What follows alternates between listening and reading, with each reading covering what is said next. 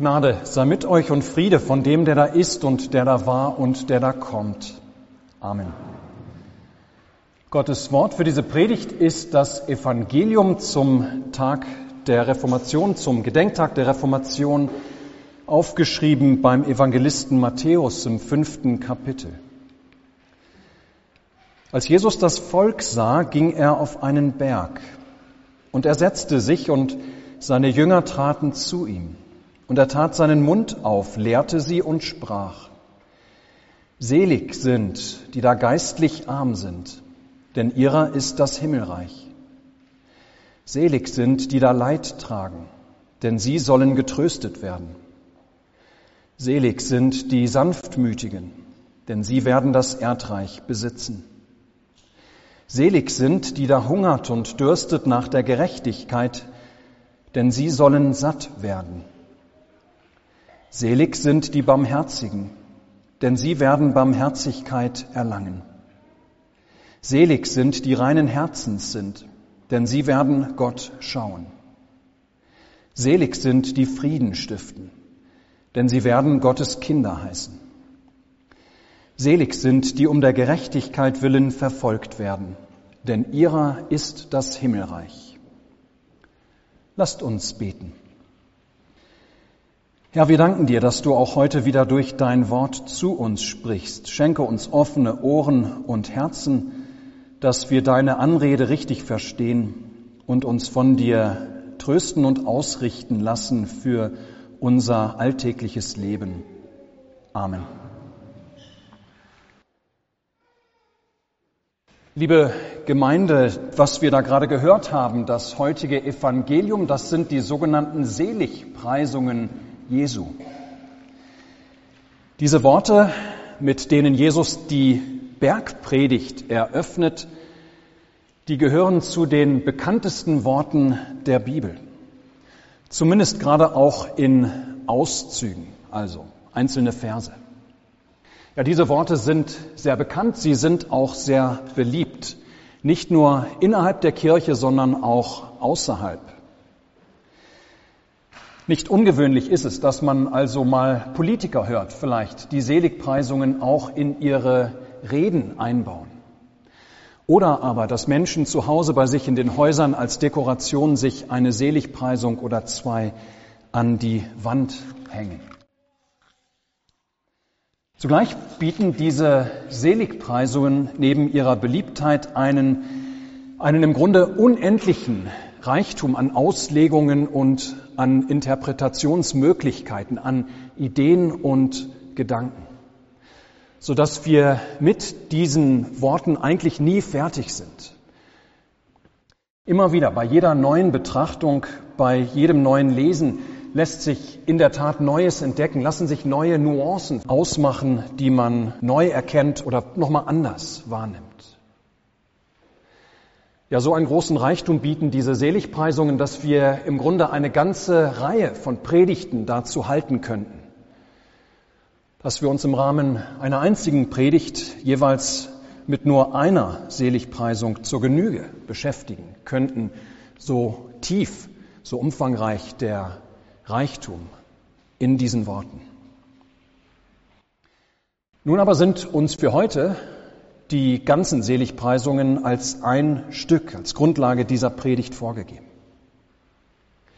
Alles können wir unmöglich aufgreifen.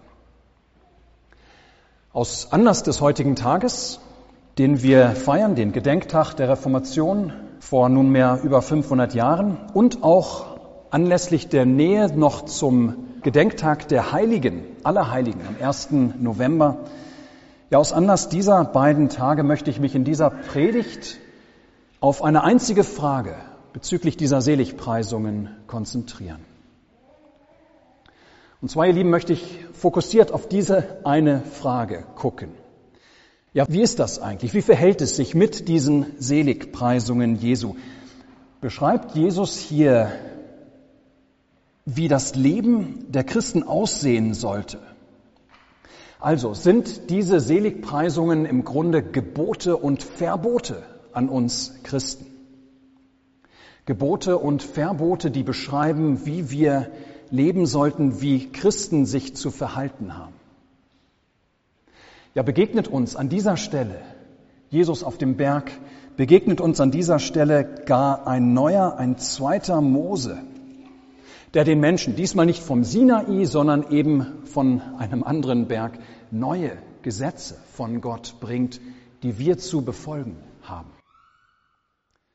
Wie verhält es sich mit diesen Seligpreisungen?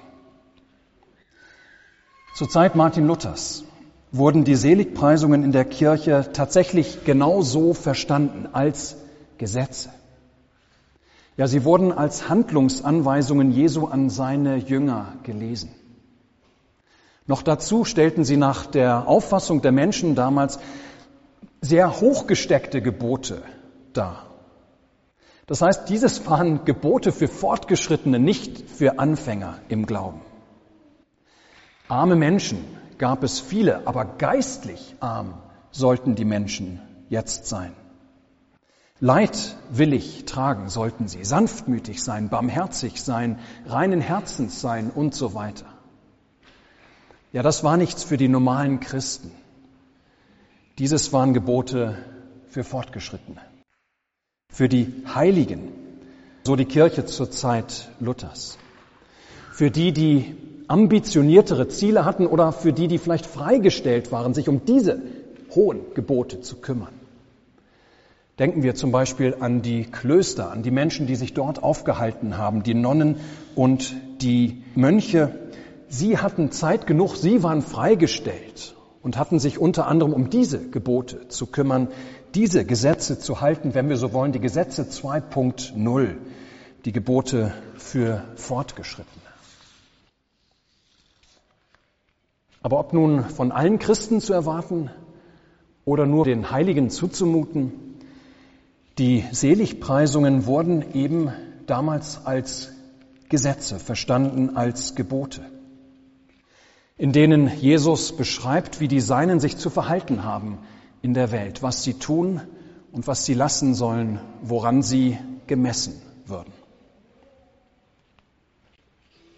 Freilich, ihr Lieben, in der Tat kann man, kann man die Seligpreisungen auch vor dem Hintergrund des Willens Gottes verstehen und lesen. Das heißt, wir können tatsächlich aus den Seligpreisungen auch Handlungsanweisungen Gebote ableiten oder aus diesen Seligpreisungen solche Gebote herausdestillieren. Aber an und für sich und in allererster Linie sind diese Seligpreisungen eben keine Gebote. Stellen sie keinen Anspruch an uns dar. Sind es keine Handlungsanweisungen für uns Menschen. Und ist Jesus eben gerade nicht ein neuer, ein zweiter Mose, der uns an dieser Stelle ein Gesetz 2.0 von Gott bringt. Nein. Und ihr Lieben, wenn ihr eines heute mit nach Hause nehmt, dann bitte dieses eine. Es ist bezeichnend. Jesus sagt hier eben nicht, du sollst oder du sollst nicht. Vielmehr beschreibt er, wie es den Menschen geht, die zu ihm, die zu Jesus gehören. Ja, Jesus führt mit den Worten des heutigen Evangeliums, mit diesen Seligpreisungen vor Augen, so sieht es aus für die, die zu ihm gehören. Und zwar selig, selig seid ihr, die ihr mir nachfolgt, sagt Jesus hier. Ja, selig seid ihr. Blessed auf Englisch. Gesegnet. Ihr seid vor Gott Arme, ja, weil ihr wisst, dass ihr vor Gott nackt und bloß dasteht, dass ihr verspielt habt. Aber ich fülle euch eure Hände. Ihr tragt wegen mir, weil ihr mir nachfolgt, Leid, müsst Verfolgung und Schmach erwarten, ja. Aber ihr sollt getröstet werden. Es mangelt euch ganz oft an Gerechtigkeit in der Welt, weil ihr um meinetwillen Unrecht leidet und auch nicht überall und immer wieder auf euer Recht pocht als meine Nachfolger. Aber selig seid ihr, blessed, gesegnet, denn eurer ist um meinetwillen das Himmelreich und seine Gerechtigkeit. Ja, sagt Jesus hier, selig seid ihr, denn um meinetwillen werdet ihr getröstet werden, werdet ihr Freude, die Fülle erleben. Selig seid ihr, blessed, gesegnet, denn um meinetwillen werdet ihr das Erdreich besitzen. Um meinetwillen werdet ihr satt werden. Selig seid ihr, blessed, gesegnet, die ihr sanftmütig seid und barmherzig, weil ich es bin und weil ihr genau das von mir lernt. Selig seid ihr, blessed, gesegnet, die ihr reines Herzens seid, reinen Herzens seid, weil ich euer Herz rein mache durch mein Blut. Und um dieses reinen Herzens willen werdet ihr Gott schauen. Deshalb selig seid ihr, blessed, gesegnet. Wie großartig, ihr Lieben. Ohne Jesus. Ohne Jesus sind die Worte der Seligpreisung reines Gesetz. Sind sie nur Anspruch. Dann lauten sie so. Ihr, ihr sollt geistlich arm sein. Ihr sollt Leid tragen. Ihr sollt sanftmütig sein. Seht zu, dass ihr hungert und dürstet nach der Gerechtigkeit. Seht zu, dass ihr barmherzig seid. Seht zu, dass ihr reinen Herzens seid. Seht zu, dass ihr Frieden stiftet. Lasst euch willig verfolgen und so weiter und so fern. Ja, so lauten die Seligpreisungen ohne Jesus. Aber mit Jesus werden uns diese Worte zum süßen Evangelium. In mir gehört euch das Himmelreich, heißt es dann aus Jesu Mund. Denn ich fülle eure leeren Hände, die ihr geistlich arm seid. In mir habt ihr Trost. In mir wird eure Trauer in Freude verwandelt. Ich habe nämlich die Welt überwunden, den Satan und den Tod für euch besiegt. Durch mich wird euer Hunger und Durst gestillt, werdet ihr satt werden. Ja, so sagt Jesus mit diesen Worten, schon jetzt ist der Tisch gedeckt, das Festmahl bereitet. Schenke ich euch die Vergebung eurer Sünden, in eure Ohren gebe ich euch die Verheißung der Vergebung in euren Mund mein Leib und Blut, gegeben und vergossen in den Tod zur Vergebung eurer Sünden.